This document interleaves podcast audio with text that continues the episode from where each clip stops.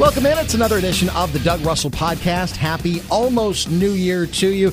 I wanted to get this out before the Badgers played their Las Vegas Bowl game matchup against Arizona State tonight uh, at Allegiant Stadium. Or listen, even if you're tuning into this after the bowl game, it'll still make sense because we're talking all things Wisconsin Badgers football from the 2021 season. And before the game, I grabbed the guys from the Badgers post game show on the Badger Sports Network, Tim Scott and Scott Nelson. I grabbed them for about an hour long or so roundtable. It's good to have you guys on the show. You understand you're interrupting our nap. I understand. Okay. okay. because the game doesn't kick off until 9:30. And it's got, you know, uh, I was talking to Mike Heller the other day about this. When brother, when you and I did the uh, San Diego, the Poinsettia Bowl, whatever that thing was. Remember the Holiday yep. Bowl, I believe. Holiday, Holiday Bowl, Bowl yep. yeah. Uh, we were doing the post game show until was it 4:30, 5 a.m. that day? Yeah, something like that. It was like doing a game with Hawaii. A couple years yeah. that they did that was mm-hmm. boy, it's fun for the players and staff, but not so much fun back here at Madison. And I think Doug, those were. Correct me if I'm wrong, Scott. I think those were 10:30 kickoffs. Ooh. Yeah, yeah, 10:30 I think is right. Yeah, so yeah. well into the morning. Yeah, we're seasoned professionals. So, so. that's 10:30 here. Yeah. So that would have been 8:30. That's an 8:30 football kickoff on the West Coast, 11:30 obviously on the East Coast. But who's that good for when it's that late? I mean, I know it wasn't good for you guys, but an 8:30 local time kickoff, good grief. The the the amazing uh, I've got to share this story. I don't know if you remember this Nelly or not. I think it was one of the Hawaii games. We're doing the post game show. We're bleary eyed. It's like 3:30, 4 o'clock in the morning, and we get a phone call and it turns out it's a guy that was um, was he on the training staff something when you played, and he was calling us from Australia. Yeah, remember yeah, so he was he was a manager. He was a manager. Was that's what it was. Yep. Yeah. So yeah, it was the next. It was like lunchtime where yeah. he was at. yeah, worldwide audience, right? Yeah, um, there you go. Get us on the iHeartRadio app worldwide. Yeah, well, I don't. Do we have that back then, Doug? I don't. I don't even know that, Tim. To be honest with you, if if we were part of that or not, but Holy cow! It was it was, was a, way back. Yeah, that was a while ago, but that was a shocker for us when we had yeah. a former manager. We had one fan. Yeah, that was it. That was the only fan we had back then. Well, yeah, that right. was against a Pac-12 opponent, uh, USC. This is against a Pac-12 opponent as well, Arizona State. Now there are some players that are opting out of the uh, Arizona State uh, on the Arizona State side for tonight's game, but there aren't any Badgers that are voluntarily opting out. Scott, I'll start with you as a former player. It's been the trend. I think Christian McCaffrey started started it with Stanford several years ago, and uh, I, and Leonard Fournette's name has been thrown in there as well, but he had an ankle injury, so I kind of give him a pass. But where do you come down on players skipping out? Kenny Pickett skipping the Peach Bowl for Pittsburgh, for an ex- uh, for example, you know the Heisman yeah. Trophy finalist. Where do you come down on that? Yeah, you know, I, I guess there's there's two things for me. One, um, those guys are at an elite level. They need to protect themselves as much as they can because uh, they're be making a lot of money and they need that earning power. So you, you got to think about it from that standpoint of the decision these kids are making. On the flip side of that, I go back to Jonathan Taylor just a few years ago um, that played for Wisconsin in the Rose Bowl against uh, Oregon, and we all have seen what he's done this year. Um, I, I guess it's just that personal uh, approach to that. Of, of I, the blood, sweat, and tears with the brothers in that locker room for me um, personally would would be too strong not to play with those guys one last time. Um, but in today's day and age, we see that with the transfer portal. We see that with guys opting out of bowl games. Um, there's a lot of things have changed. The, scope and landscape of, of college athletics in general has changed, and, and as hard as that is for some old time guys like Tim and I to to handle, um, that's just the the nature of the beast as it is right now, and and we can agree with it, we can debate it, we can do it, but those are the kids. The, the, the kids are the ones that have to make that ultimate decision. What's best for them. Tim, what do you think? I don't have a problem with it. I just don't. Um, and Scott's a former player. I look at it from a parent's perspective.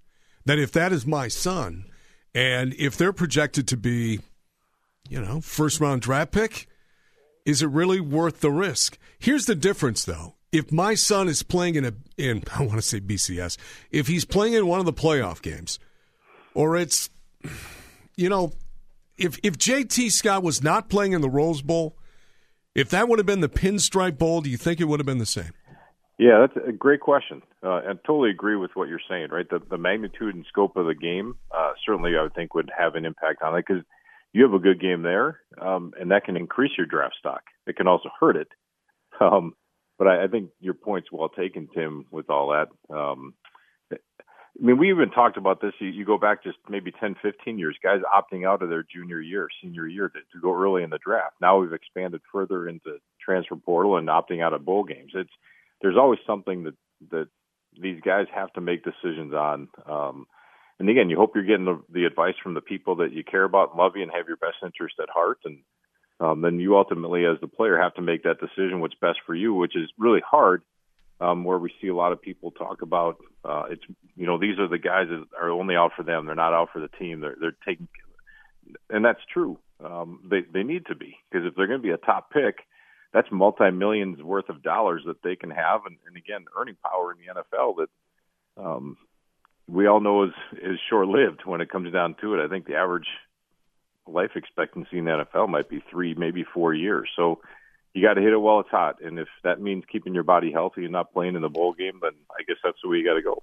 Well, as playing devil's advocate, though, I mean, what does it say? And I, I think I agree with the, the, the side that comes down on look, you make a commitment for the season. Now, I, I don't give the coaches any pass either. I hate it when they leave before the bowl game as well. a lot of that has to do with the early signing period. But you make a commitment to your team. I don't care if you miss the entire season. If you're going to miss your entire senior season, okay, you're not counted on from spring practice on. But when the season ends and you're going to, in the case of Pittsburgh, you're going to the Peach Bowl or, you know, Chris Olave missing the Rose Bowl. I mean, these are good bowl games. They're not playoff bowl games. But what does it say to your teammates where you're just piecing out and leaving them to play in a big bowl game when otherwise, if you're healthy, you would have been counted on? Let me jump in real quick, Scott, because you have a son that's still active in the game. D- the way he looks at things today, because as you know, I've got plenty of sons in my life, the way they look at things now is vastly different than the way we look at things. There's part of me that says, inside that locker room, yes, there's going to be a few guys that are those hardcore guys that are going to go, hey, man, come on, we're in this till the end together, right? But I think there's also a growing number of guys who get it. They understand it. You know, they don't like it, but they understand what that player is doing. Or am I wrong in that assumption? No, I I, I think in the locker room, the guy. I mean, that's the place where you really you know one another. You, again, you go through winter conditioning, you go through spring football, and then then you have a season together. You, you understand the time commitment these guys have put in. Um, and if you have a guy that's trying to do this that isn't committed, that kind of goes half halfway through the the season and says, you know what, I'm I'm done. Um, if a guy gives uh, lackluster effort right th- during those conditionings and workout periods, um, the respect and, and uh, appreciation you have for that player diminishes. If you have a guy that busts his tail, is leading the group all the time, that is doing the little things, is up early, staying late, watching and doing all that stuff, I think the the respect factor that your teammates have for you is like, he's put in his time. I understand what he's trying to do. Again, like you said, Tim, I don't like it. I want to finish one last time with him because it's the last time I'll get a chance to do this with these guys. Um, but I understand and, and respect what he's doing because he's earned that on how he approached uh, academically things, how he's approached athletically, um, and he's doing things the right way in, the, in his best interest. I think there's the stomaching of of some of those things is much easier when you have a guy that that has done all that he can uh, during the time that he's been with you, as opposed to a guy that just kind of gotten through because he's just been a little bit better and and just you know had that attitude like I'm a little bit better and uh, I haven't really earned this piece and that that respect I think is the big piece for me. The final thing that I'll say about all of this because I've certainly said my piece, but you can get injured at any point. And the example that I bring up is former Badgers fullback Brady Ewing. He got to the NFL. I think he was drafted, if I'm not mistaken, in the fifth round. He was drafted by the Atlanta Falcons. He goes mm-hmm. through training camp, goes through all the mini camps, goes through all the rookie orientations. He's playing special teams as many rookies do in their first preseason game. And on the opening kickoff, he tears his ACL and he's out for the season. You can get hurt yeah. anytime. But he got paid. Yep. And oh, he, he, got, got drafted. Yeah. Oh, he got paid. That, that's the whole thing. Yep. Yeah. Um, and, and, that's part of the nature of the beast, whether it's basketball, football, hockey, baseball, or all those things. And That's why I guess anytime you're you're a competitor, an athlete, you understand that's the risk that's inherent with what you're trying to do, which is again kind of goes back to what Tim just said. You got paid, yeah. and that's the piece. Even you mentioned McCaffrey, right? The dude's been hurt off and on throughout his entire career in the NFL, but he got paid a ton of money um, based on what he did. These guys have long term if they protect their brand, right? If they protect themselves, maybe from a few extra hits to eliminate potential risk and potential injury before you even get picked. I understand that. Again, I don't like it. I I personally would want to play with my guys one last time, um, even understanding that risk of injury. Uh, yet, if you're going to throw, um, and you're potentially number one, one through five or whatever pick, where you got a chance at a $25 million signing bonus. You got a guaranteed career rookie contract. Uh, and then you have a 10 year, 15 year career. You're going to sign two or three more contracts. You, there's a whole lot of money that's sitting on the table right there. And, and maybe this name, image, likeness will change some of that. Um, but jeepers, I, I get the players and I get the, the locker room. Um, it's a really tough decision, which why it has to be down to that individual and the, the family and um, understanding where what's best for you. I, I think when you look at social media now, I mean, certainly we didn't have that. We had the old newspaper uh, that I think still gets printed. I don't even know that. Um, they, I, that? I think the yeah, right. What is that you speak of, Grandpa? Uh, right. uh, we're, we're saving the earth. We're saving trees. Um, I, I think it's a great experience for the, these guys, right? That how many times are some of these guys won't even get a chance to travel to a different state once they get back home or wherever they land. Um, it's a whole experience in Vegas as if you've been out there, right, with with the strip and um, so many different things happening. Um, but you're the main show in town, whether it's Pasadena, whether it's Vegas, whether it's down in Texas, right? You're you're the biggest show in town, and, your fans travel, especially with a destination like like Las Vegas. Um, I only had the chance to do it one time. For us, it was incredible because it was the first time and my last time. Um, I think the players really appreciate uh, we'll, we'll call being catered to um, because they're, they're taken care of. The Bulls do a tremendous job of making sure that the teams have what they need, and, and not just Wisconsin, but any team that's at a bowl game to make sure the players get um, couple of gifts that, that's a memory for them. Um, then then you have the memory again of playing one last time with your team and against an opponent that you might not normally get a chance to play against. So, um, aside from that, you you know you always hear about recruiting from coaches, a chance to get some more national exposure, uh, maybe a chance to recruit some kids that are in that area that's local. Um, they get a chance to see you play firsthand. Uh, there's a lot of things that go into that, but when you paint the whole picture, um, it's an extra game. The guys get a chance to play. They get some gifts. They have a little fun. Uh, they get some time out on the town, and, and they get a chance to, to showcase themselves one last time uh, as a full group together. And I think that's again for me. I only did it one time, and that's the memories that I have is, is going out on the town, having fun during the game. Uh, certainly helps when you win. Um, but you put in so much hard work and effort that this is your payoff, um, and it's a payday for the season. I think that's that's the the beauty of being a player and having a chance to showcase it one more time. You know the uh, one of the hidden secrets of the uh, bowl games, and the Badgers now have done it 20, uh, 20 straight years, as you guys know. Scott, it's the bowl practices. It's the practices. I don't mean the one when they get to the destination, but I'm talking about the weeks in between where the guys that play during the regular season they're on rest. They do very little. Their bodies are beat up. They need to recover. They'll get back and rolling again when you get closer to the game itself. But it's that two to three weeks where these coaches get to work with the guys, young guys, and Badger football history is filled of stories about guys that, you know, through these bowl practices, position switches were made or different things. I always think about Owen Daniels, where Owen Daniels was a quarterback and during a bowl prep, uh, those weeks, they threw him in a tight end. And he parlayed that into a pretty decent NFL career. I think, Scott, yes, that's kind, that's kind of the hidden gem in there. Is that couple of weeks where these coaches get to work with guys that they don't during the regular season?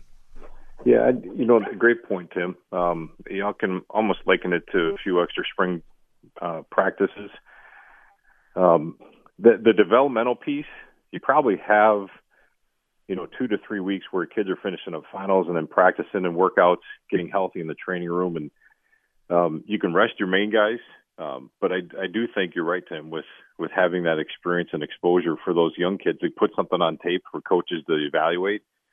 Um, to hey, we got a kid here that's growing, like you mentioned with Owen Daniels. He's was a quarterback. He understands the offense and system. He looks at things a little bit differently when he's playing wide receiver because of his training as a quarterback. And then it's ultimately making the, the sell to the kid like, hey, if you're making a position change, here's what we're seeing and here's why we want to do this. We think it's beneficial for you and for our team.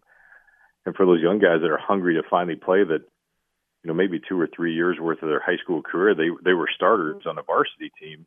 Now that are riding the pine and, and redshirting or whatever the case, um, it's a chance for them to actually play and showcase some things and um, start to establish some camaraderie with your teammates too. To to um, get out there and practice with guys, communication, understanding what uh, is in front of you, recognizing formations, um, recognizing blitzes, all those things that, that you really have to train your eyes um, to understand and to see begins at that time. I think that's a great point, Tim, with, with those those hidden practices that those young guys get a chance to get.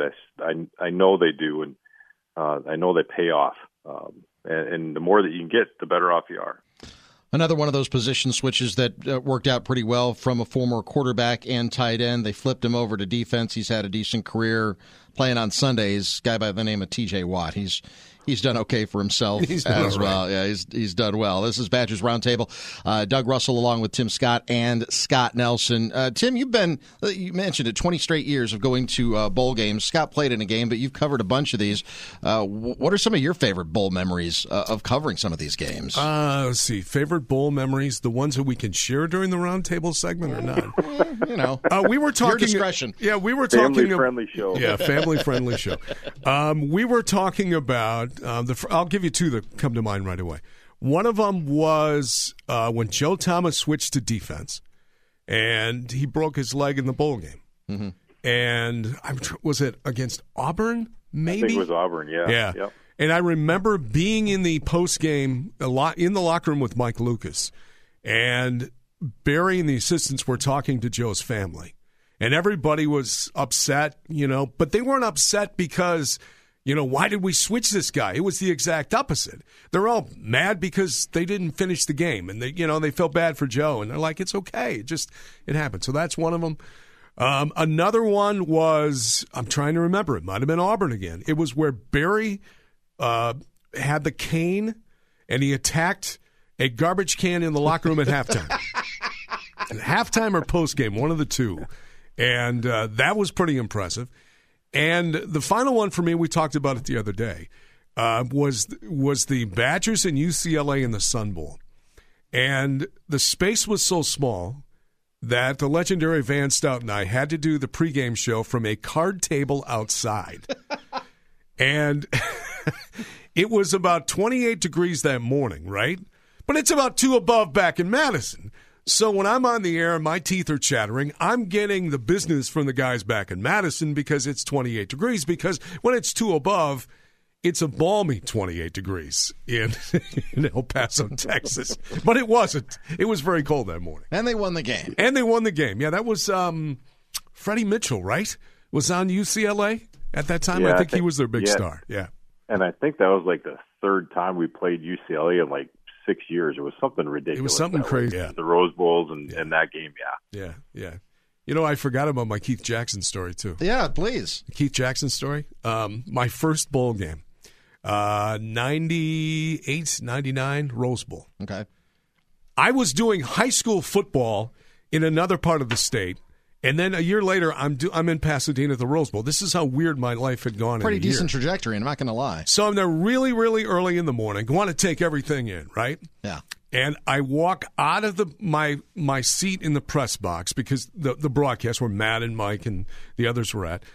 So I came out and I turned to my right and I and I was face first with this man and I'm six two and a half. This guy was a lot bigger than me, probably close to six five. I looked up and it was Keith Jackson. The great Keith Jackson. face Jackson. to face with Keith Jackson. Hello there, young fellow. And that's exactly pretty much what he said. He said, "Good morning, good morning, sir. How are you?" I said, all I could look at him was, "Good morning, Mr. Jackson." Right. And uh, but it was great. Yeah, that was one of my claims to fame that I I ran over nearly ran over Keith Jackson. That's a great story. Yeah, or he ran over you. Yeah, pretty much. Yeah, yeah, yeah, yeah. yeah. All right, let's get into the Badgers season that was 2021. I guess, Scott, let me start with you. Uh, look, last year with all the stops and starts with COVID, and COVID has come back in a different form, maybe uh, a more virulent, but perhaps less violent uh, manner with the Omicron. So if you've been vaccinated, it seems as though uh, you're more able to to get over the Omicron variant than perhaps the Delta variant. But when you look at all of the other bowl games that have been canceled so far this season, and you look at what we're going through right now, how remarkable is it to you that this Badgers team was able to play a full schedule and tonight's bowl game? Yeah, I, well, I guess you know you learn a lot of things um, based on what you did before, and um, last year, as I mentioned, we had a number of games that were canceled. College football did in general, and sports in general uh, did, and I think we're learning how to manage that much better, how to keep people safe, um, fans included, and hopefully people take that to heart to continue that. Right, the, the players you, again when you're around your family, right, and, and team is much like a family, whether it's basketball with with 20 guys or football with 85 or 90 um, you got to take care of each other, um, and that's counting on your teammate to make sure that they're doing all they can to be safe and healthy with the people that they surround themselves with, and, and you have to do the same. Um, I think when you see some of the bowl games that have been canceled, bowls trying to replace um, or move teams around that may have been practicing. Um, there's a lot of things that go into this whole thing, right? Even outside of the scope of football. But when you have uh, some leadership with the way Barry did it last year before he stepped down, and, and McIntosh we know is is not making the trip because of COVID. I, I think there's certain protocols that you have in place that that you you as an administration have to sell your coaches. Your coaches have to sell to your players, and your players are the ones who have to execute it, much like a game plan. Um, and if they take that to heart, then you're going to be just fine. Um, you, you circle the wagons, you kind of keep things in house, you make sure guys are not doing things they're not supposed to do, and um, if something does happen, you can isolate and break things down to where the, the mistake happened to keep people um, removed from one another. And, and you know, if, if you have a, a chance to still play with the number of players you have, then great, then go for it. Uh, and that kind of goes back to some of the previous conversations we've had of preparing younger guys that maybe have to step in because of what happens uh, down the road. But if the UW takes care of the things they're supposed to, if Arizona State takes care of the things they're supposed to, and, and really takes this whole thing to heart um, and prepares as best they can, not only for the game um, as as we see um, what's out in the product in the field, um, then I think you got a chance with with a lot of guys that that uh, really understand what this is all about. And, and if you're not healthy, you can't play. Uh, so to be able to manage what they did from last year, learning from those mistakes, correcting those things to what we've seen throughout the course of this season, this year, starting with Penn State all the way through um, it's pretty remarkable when you have that many guys that that you you've only had a few players and maybe been shut down because of uh, the need to to be on uh, isolation for about what is it ten days or whatever it is. So um, again, players got to take it to heart. They're the ones that have to execute in the field. They got to execute that game plan. Same thing as it is with with uh, COVID nineteen. I think the word is relief as much as anything, Tim. Yeah, I think so. Yeah, I, I think so too. I know that um, we've got guys obviously who are in Las Vegas um, Matt Lepay was on one of our local shows this week and said that they feel confident that everything is, is going according to plan and that things, knock on wood, will go off without a hitch, but we'll have to wait and see. We probably really won't know Doug until almost up to game time. You know, what's interesting when I look back at this season, I was just looking at the schedule and how things shook out. Uh, this team will never get their due because of how the season finished, but they were one in three and they were spiraling. And we know there were some changes in the locker room that occurred this mm-hmm. season. Uh, players departed the program during the season, which I know we're in the COVID era, so things are a little bit different than they used to be, uh, not to mention the transfer portal. But this team re- ripped off seven straight wins where they could have went sideways. And we saw so many programs this season go sideways. And somehow this team righted the ship Leadership stepped up, and they won seven straight games. It started with that October 9th game against Illinois. Um, I'm I'm on Mike Heller's side with this, Scott. I think they ran out of gas. I mean, you and I were we were we were bitterly disappointed, as all the Badger fans way, were how this ended because what was at stake in the Minnesota game. But now, after some reflection, I'm with Heller. I think this team just simply ran out of gas. They did. Yeah, I you know when we were bummed. I mean, when we I remember doing the Notre Dame game right down at Soldier Field, and the frustration level that that we had, that our fans had. Um, there's a lot of soul searching that that as we we had talked through that post game, um, a lot of soul searching that had to happen so that, that things didn't fall apart. We even brought up Clemson, right? They've been in the national title yeah. Mm-hmm. so many years in a row, and they they fell off, right, big time. Um, at least from what we're used to with them.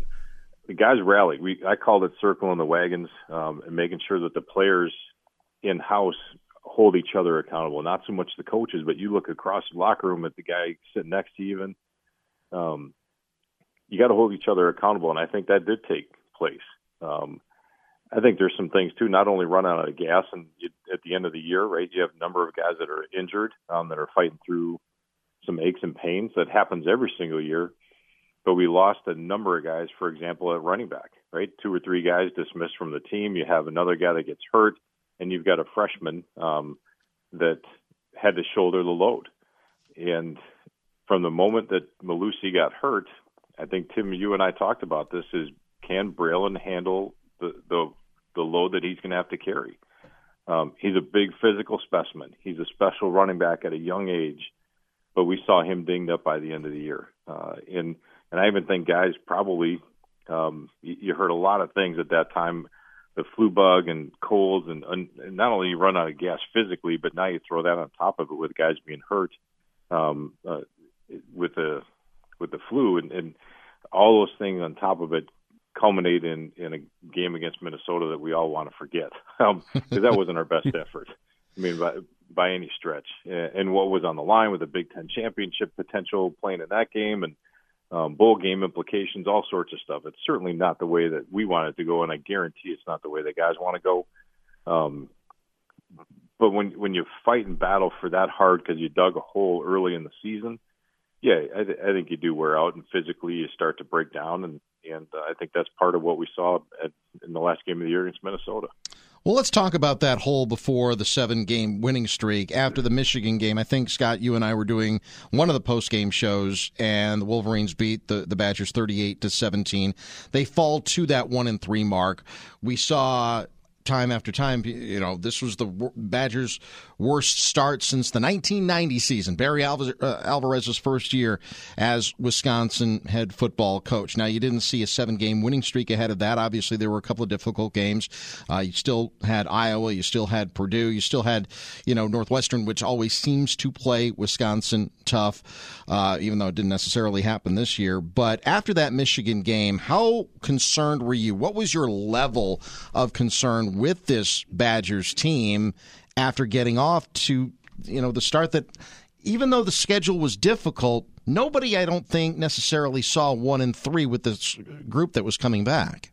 Yeah, I, I, I mean, for me personally, I was like, "What the heck is going on?" Um, you know, is is and Tim, you and I talked about this in some of our shows too. That is there um, are guys getting along? Are the coaching staffs getting along? Are the players getting along? Are they doing all that they can, or did they come in feeling like, hey, we're really, really good and, and pump up their chest, but then back it up with the work ethic? Um, a lot of questions through that, right? We we even talked about offensive game planning, very, very vanilla compared to what we've we've seen before with Joe Rudolph and in a Paul Chryst led offense. Um, lots of questions that way. The the one thing that kept sticking in my mind was the way the defense was playing. Uh, the way Jim Leonhard and his staff had that defense geared up to to play championship level football. Um, again, we talked about can Braelon Allen hold up? Well, could our defense help hold up? We saw that against Notre Dame. They they faltered late in the fourth quarter.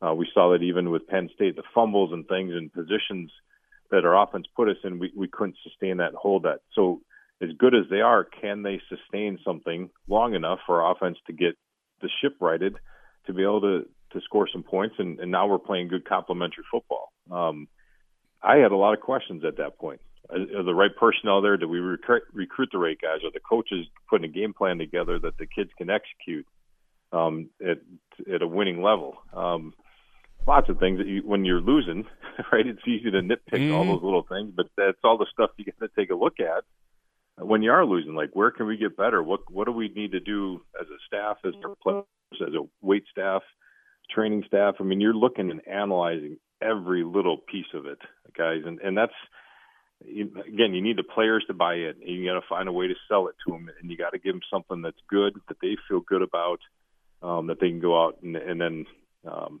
they they went on their run. And I think once you start winning, that cures a lot of questions, a lot of pains, and um, guys not pointing fingers at each other, but rallying with each other. And, and that's you can get to that point, you got something special. Um, but it takes a lot of hard work, which again, again, it goes back to our point of uh, these guys doing all that they can and then eventually running out of gas at the end of the season. But they earned their way to a bowl game. It's not a super flashy bowl game from what we, we're used to a lot of guys, older guys watching this thing. It's not um, a flashy bowl game, but but it is a bowl game. Continues the streak. It's something you talk about, and um, again, another chance for these guys to play together. That um, early in their year, I wasn't sure was going to happen.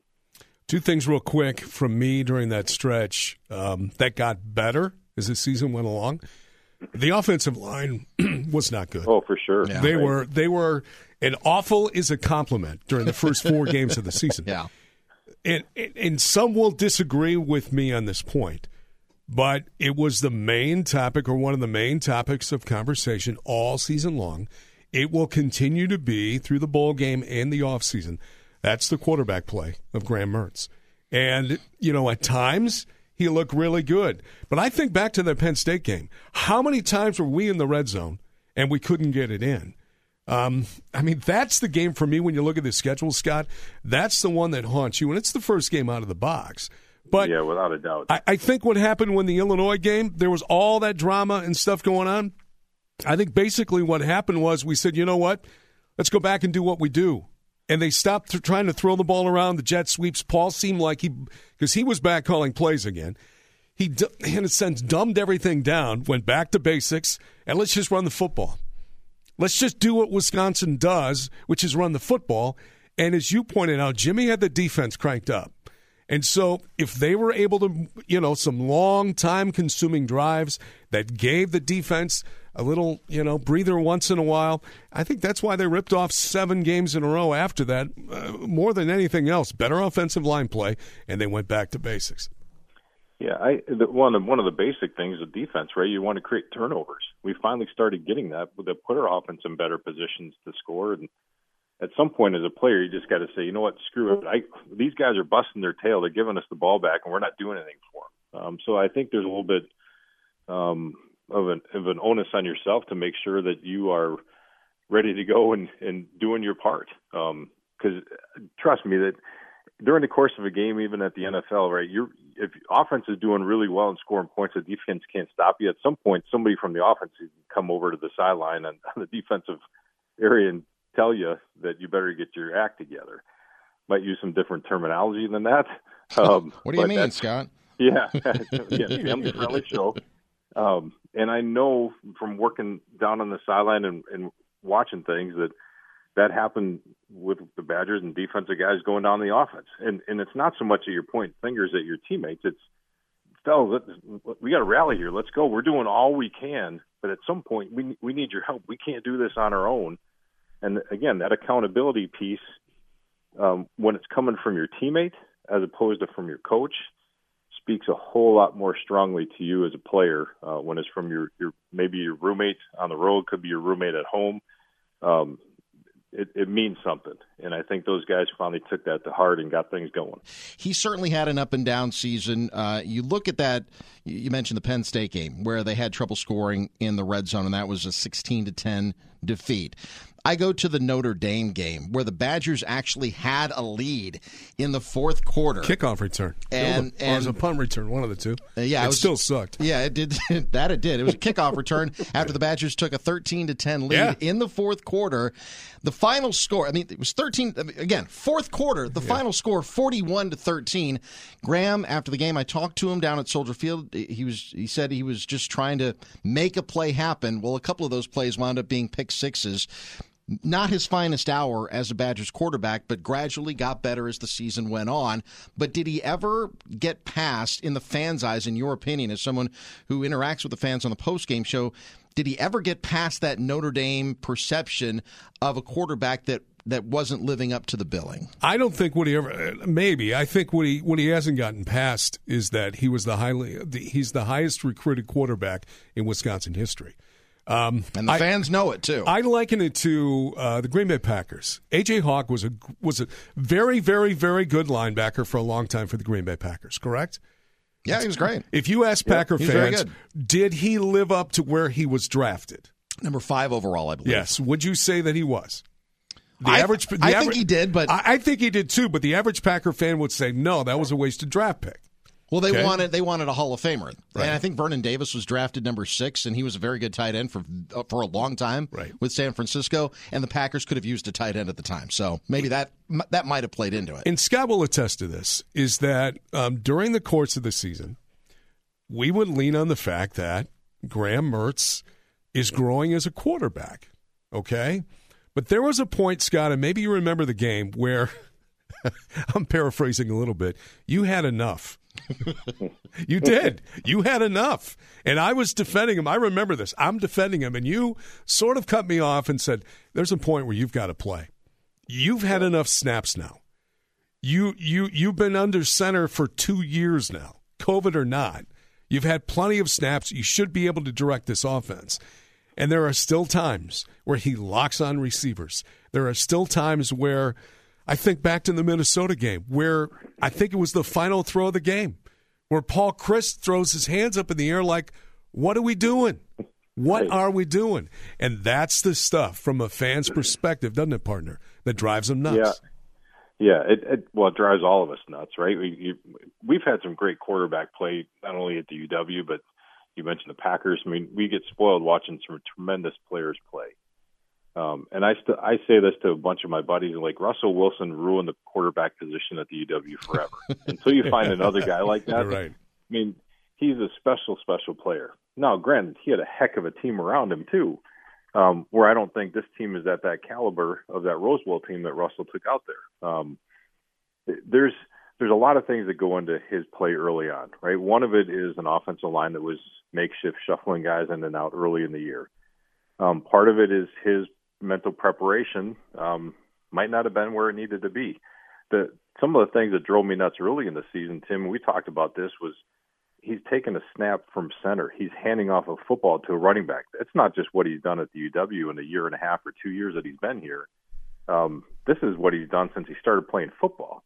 And those are things that that I get frustrated with. Like that's a simple fundamental. Like let's learning to to run backwards doesn't take that long as a defensive back you you you do it like 15, 20 times and you feel pretty comfortable with it. Well, that'll be the same as as handing off a football. Um, now there's certain things with the mesh and the new running back and Mellusi and some of that, but that ought to have been stuff that, that had been worked out from spring to fall camp, not something that we saw rearing its ugly head against Penn State or against Michigan or anything that way. Um, I honestly think for for Graham, um, giving him a pass for their first first couple of games was fine. After that, yeah, frustration level sets in. Like this dude is not doing what he needs to do to prepare, um, and I think some of it might have been the whole name, image, likeness. We saw a lot of guys get involved in that. Graham was one of the first guys at the UW to put that out there. That certainly doesn't endear yourself to your fans um, when you don't produce.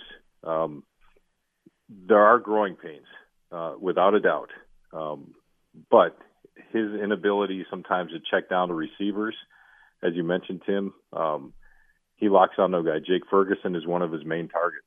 We never really got Danny Davis or Kendric Pryor involved in the offense until later, maybe game four or five, uh, really where we started to see them produce and make some plays, at least consistently.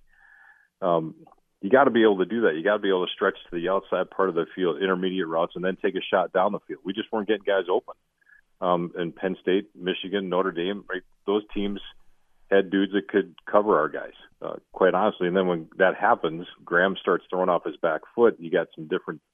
He, he gets a little happy feet. He scrambles out of the, the pocket where he's protected. Now he puts himself in exposure, and then just to kind of tie in things, Doug, where you started this with the Notre Dame game. Um, Notre Dame defense did a great job of baiting him on two of those throws that were mm-hmm. one with the pick six. He, he just sat and waited. He knew exactly where Graham was looking to go, uh, and he just waited for him to throw the football and broke in front of it. That, and when things are going bad to worse uh, to ugly, um, when you're losing like that pretty quickly in a short amount of time, yeah, you press yourself. You get you get a little tight. You get a little um, tunnel vision with what you're trying to do. Uh, and Notre Dame was just teeing off. Um, and Graham had a lot of soul searching doing. And um, the beauty of what UW does now for all their student athletes is they have a sports psychologist. I hope Graham went and saw them and, and had a chance to talk to them about what's happening and the pressures he's dealing with. Because uh, as frustrated as we get with this, I, and I've said this to you many times, Tim, and with my own kid, like they're 18, 19, 20 years old, and they got the weight of the world on their shoulders because they got a bunch of 50 or 60 year old dudes that are paying money to watch them play. Um, they get mm-hmm. frustrated when they screw up, right? Mm-hmm. um, and, and we we're, we have very short patience. Uh, that that that fuse goes pretty quick, right? Um, and it's hard to take that step back and realize what these young kids are going to or through, uh, and at the same time, oh yeah, you got to carry 13, 15 credits worth of school and, and all this stuff. Um, that many times it's the first time these guys have been away from school. And I'm not, I'm not discounting Graham's play because that certainly has to improve still. Um, but there's a lot of things that these young guys are going through that, that I think we sometimes forget as fans and, and even as a former player that I had to go through that I forget that part too. Um, because we're so used to seeing these guys compete at a top level uh, through this program, and, and when you don't see it, a lot of questions come up, and, and um, we have very short patience uh, for that because of the the way this program was built, how it is built, and the foundations that it's built on. And that can go back many, many years, right? Even back to when Pat Richter was playing in the '60s. Um, a lot of blood, excuse me, a lot of blood, sweat, and tears went into this whole thing to rebuild it to where it once was, and and then to be able to sustain it for this long um, is pretty incredible. So again, our that fuse is short, uh, in that we sometimes got to take that step back and, and just breathe a little bit on our own, so so we don't um, get a little bit carried away with our own selves. Did you guys see the story this week about Braelon Allen and Johnny Davis, and that they're two two arguably arguably the biggest athletes on campus, right? Mm-hmm. They've mm-hmm. never met. You would have thought somewhere really? along the line that they would meet. That's illogical. And the story was they're big fans of each other, but they've never met. And we I, know I, people. We can get them together right, in the yeah. same room. I mean, you know, I mean, uh, we yeah. can call Iron Jock. Maybe we can work something. But what I, but what I'm saying is, is that to your point, Scott, about these guys. You know, basketball players are in their own world. Volleyball players are in their own world. Football players are right. in their own world. You would think that you know, they watch each other play, whether it be in TV on person, but you would think those two guys would have crossed paths someplace. And they said to yeah. this point they have not met each other, which is, to me. I thought was kind of funny. It is. You know, and, and when I was in school, I just had flashbacks like Tracy Webster and Michael Finley were at school and on campus, and um, you very much get in your own world, right? I knew a couple of those guys. I, I had, a, I know Tracy, and I met Michael Michael was in. I mean, he was a different level player in any sport that we had at the UW, maybe with the exception of hockey at that time. But um, you don't have a chance to interact with them very much because you're so focused on school, unless you have them in class. Um, but everybody goes their own place for practice. They have their own weight room for workouts. A lot of times, their own training room. Um, you just don't interact very much with them because you're so focused on what you have to do. And, and the good or bad of it is, right, the good is you get a chance to be on campus with some of these great guys. The bad is you don't have a chance to interact with them very much. Um, I the one that really struck me when I saw this, you talk about different stories, was Auburn with uh, um, when you have Bo Jackson. Uh, trying to think, the big hurt was down there, right? Yeah, Frank, Frank Thomas. Thomas yeah, and, yeah, and and so those two guys both played football together, uh, and we're both playing basketball or excuse me, baseball together down at Auburn. Well, they get a chance to do that. And then here's Charles Barkley, not too shabby himself, is on campus at the same time. They didn't interact a whole ton, um, but as they got a little bit higher profile, you kind of you, you you find those people because you gravitate to those people, right? You're going through similar experiences, and so hopefully these two guys then with Johnny Davis with what he's done, his experience through USA basketball, what Braelon's story has been coming out of high school early, as we all know, and, and doing what he did this year. Um, hopefully, you find a way to get those guys together because that, not only can that be a great um, showcase for your university and for the UW as an athletic department, you got two young men that are that appear to be doing things the right way. Um, that can be great role models for a lot of people around here, and um, adults included. Uh, again, to carry and shoulder that load. That uh, I hope they find a way to do that. That, that you have two head coaches that are born and bred in the state of Wisconsin. Hopefully, find a way to get two other dudes that were born and bred in the state of Wisconsin together and, and to to get to meet and know one another because those those are the things that last forever. Um, but it's not very often when you have a top tier running back and a top tier basketball player on campus at the same time. You mentioned Charles Barkley and Frank Thomas and Bo Jackson. The best athlete was Bo Jackson, and he's the only one who's not in his respective Hall of Fame. He got right. got cut short because of injury, but Frank Thomas in the Baseball yep. Hall of Fame, Charles Barkley in the Basketball Hall of Fame, but Bo Jackson was the best athlete I may have ever seen. Bo could just start his own Hall of Fame. Without a doubt. Yeah, yeah, he, yeah, he could be member of one. Yes, right. that's right. And uh, nobody else can Nobody else can yeah. be in it except Bo. No, no doubt about that. You mentioned the word foundation. I want to hit on that. And the foundation of Wisconsin football obviously has always been their running game. I want to touch on the defense in just a moment, but it started, I think, in a way that nobody had necessarily predicted. Chez Mellusi was your starter, and you wondered when Jalen Berger was going to really get into the mix. It didn't happen. There were some off the field issues that led to his dismissal, and then all of a sudden, here comes this 17 year old phenom in Braelon Allen. Chez gets injured, and then it's the Braelon Allen show. And I don't like necessarily making comparisons to the quote unquote goat of Wisconsin football and certainly Wisconsin Badgers running backs, but freshman year only, and they have some similarities with their physicality. But Braelon Allen versus the great Ron Dayne, just after one season, after their freshman seasons, going back as much as you can remember about Ron, and I know your playing days were over when uh, he had gotten to UW, but he was a freshman sensation as well. How do you compare those two players? And I don't know if that's a harbinger of what's perhaps to come for Braelon Allen, but he's started off his career in uh, just a, a way that I don't think anybody would have and could have possibly predicted. Yeah, I, I don't think certainly to the to the level. I don't even think you would say that about Ron. Uh, if you, you continue that comparison, sure. very very similar path early in the year. Carl McCullough, I think, was the starting running back Ron's freshman year. Um, much like Mellusi, a, a little bit more of a seasoned veteran out of Clemson that transferred up here before Braelon took over. Um, yeah, very very similar. Um, I think Ron has a certain patience about him that Braelon is still learning.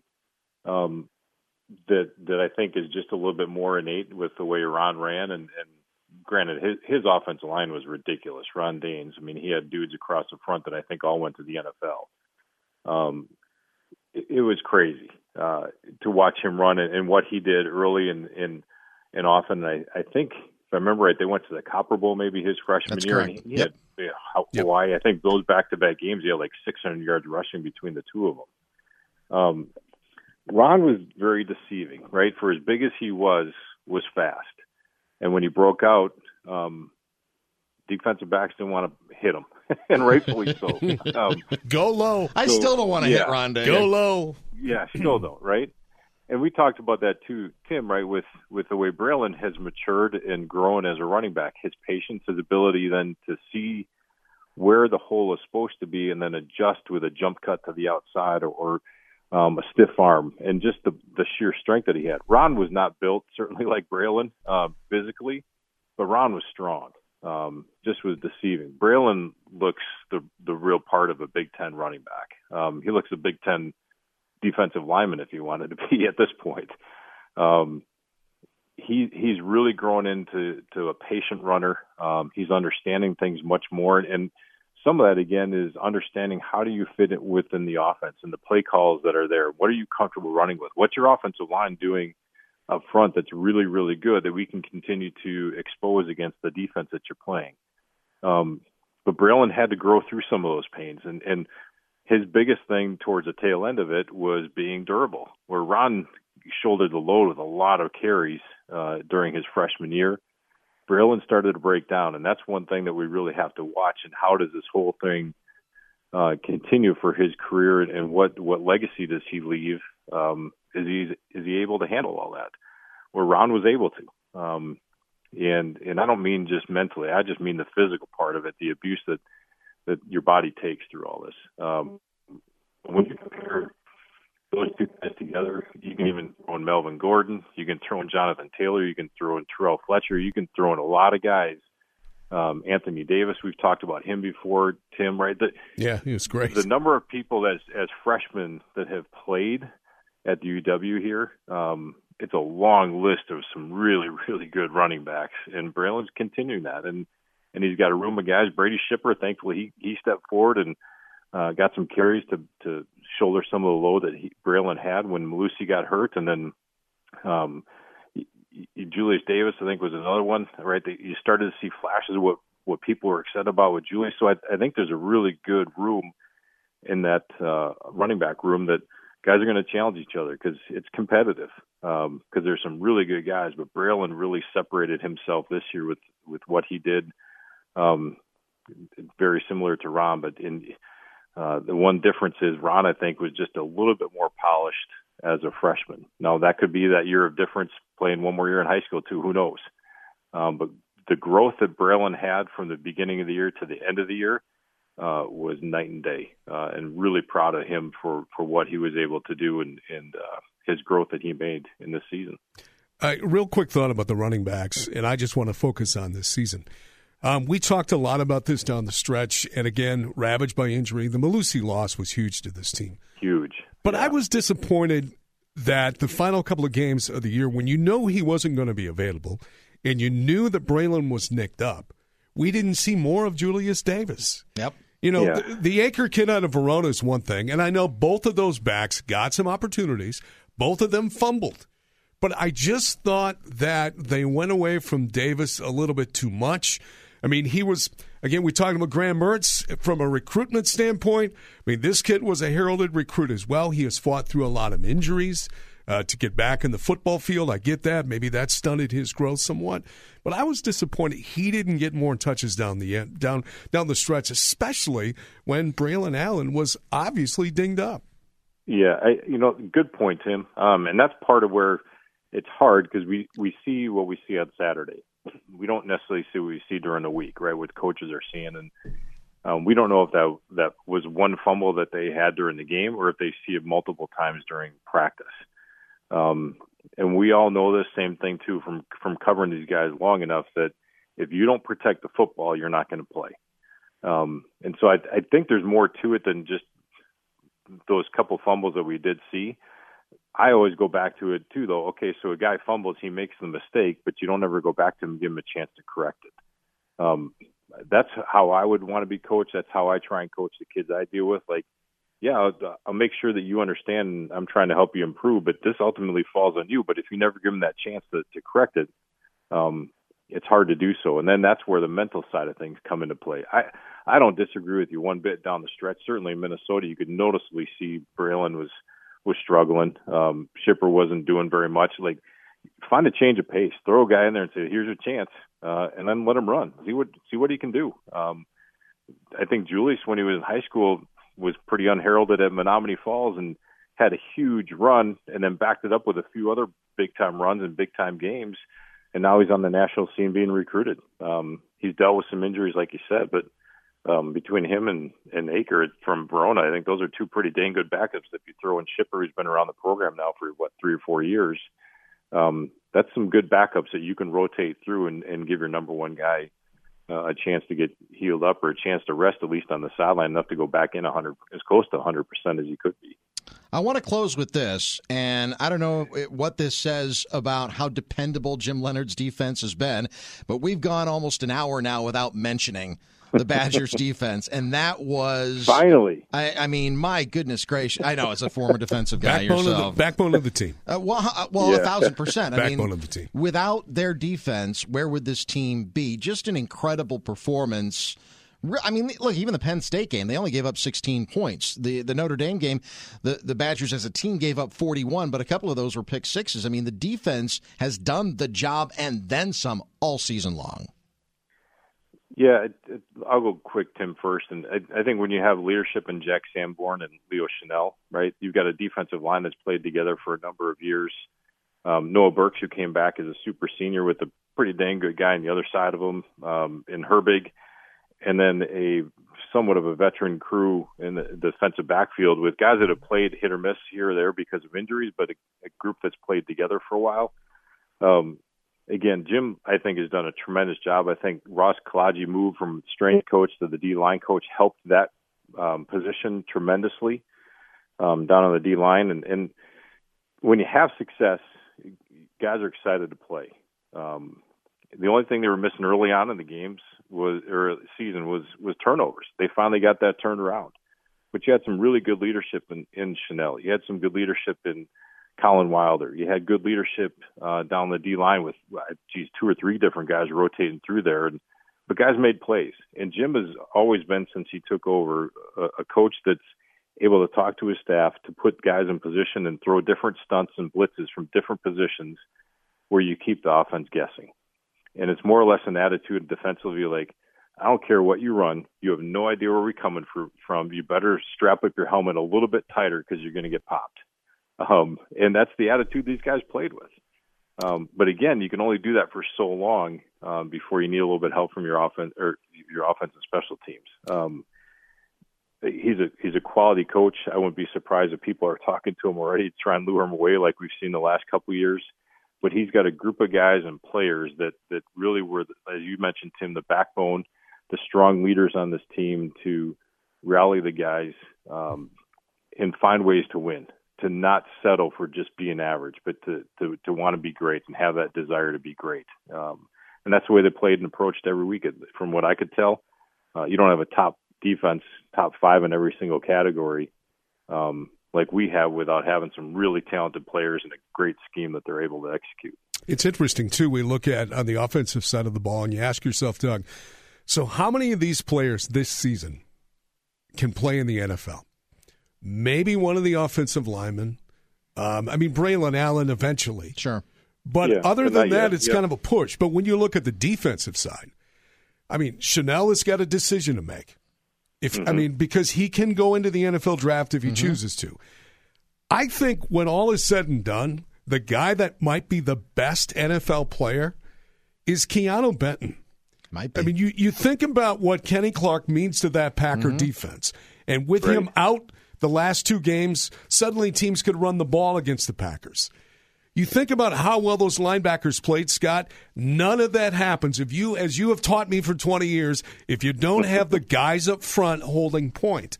I think Benton is special. I think Matt Henningsen had a special year. I think what's lost when we talk about that defense is that defensive line. They're deep and they play well together. Yeah, I I think your point with Benton right, and remember he started as a true freshman yeah. too. So, um, yeah, he he's he's got the size, right? He's what six five or whatever he is, three hundred some pounds. He's, he's a beast, yeah, and he's a he's a former wrestler. Yep, stood and next to him Kevin, one time. He make me look. T- he makes me look tiny. There's two of you that could stand next to him. He still went. so, he, he's a he's a. I had a chance to talk to him. He's a really good kid, very personable. Um, as you see probably on some of the videos again on some of the social media posts that they put out there. Um, just a fun loving guy, um, but he gets after it. Uh, and I remember talking a number of years ago, Kevin Zeitler was a really good offensive line uh, lineman for the UW, maybe back in 2012. Uh, He's with 11, the Ravens 12. right now. Mm-hmm. Plays right yep. guard for the Ravens. Um, I asked him. I said, "So, as a as a lineman, what's one piece of advice you'd give high school players?" He said, "Wrestle." Wrestling was the best thing I ever did for my entire athletic career. Um, I'm like, really? He goes, yeah, I learned so much about leverage and strength and, and I might not be the strongest guy. You might be stronger than me, more quicker than I am. But if I knew how to position my body, um, to stop you or to counteract and play, be a defensive minded offensive lineman, which I thought was a really interesting statement. Um, you can do some great things. I think you see that out of Keeanu and, and, um, his ability and his approach. The quickness he has off the football, um, is not like your normal nose guard, right? He, he's just explosive. Then you throw in Matt Henningsen, former walk-on, who's worked his way into being a tremendous player. Tim, you and I said this earlier. He's played himself into some money and a chance at the NFL. This yes. Year. Mm-hmm. Um, then you throw in Williams. You throw in a number of other. Uh, they just have a really, really good defensive line that that certainly makes your linebackers look good. Now, I will say Chenal and Sanborn are pretty dang good in and of their own.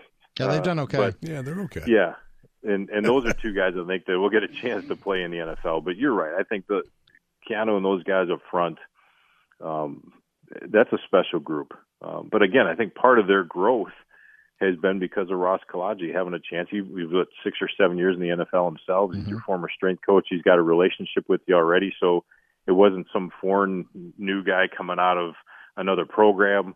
Um, he was he's born and bred like a handful of coaches up at the UW. Um, he's born and bred for for the UW and for Badger football, and and I think he helped elevate their game um, with with the result of a, a tremendous defensive package that we had this season. How deep in the night are you guys going tonight? Uh, let's see. Well, I don't have a curfew. uh. yeah, geez. Um, I hope we. That, that's going to be a good question. I I'm planning on three o'clock by the time I get home, but I don't know about that. We'll I, I, know there's a couch in the hallway, so we'll be good. Yeah, we have go. to. You know, I what? don't know if I can make it from there till the couch, though. That's it, it, will be just like when the Bucks won the championship, See, Doug, right? Yeah, well, we go. went all night on that. We just won't there be like go. Zabe, and we'll stay out of the bushes. It's an inside joke, but if you get it, you get it, right? you know, you know. Hell of it. Fellas, Yeah, appreciate hopefully we're it. talking about a Badger win. That's a that's the main thing, right? I got These news guys for you, partner. I, I, us. I, yeah, I think we're going to see an angry bunch of Badgers. I do. I hope so. I think we're going to see so. an angry bunch of Badgers led by that defense. I'm predicting Wisconsin wins this game by at least two touchdowns.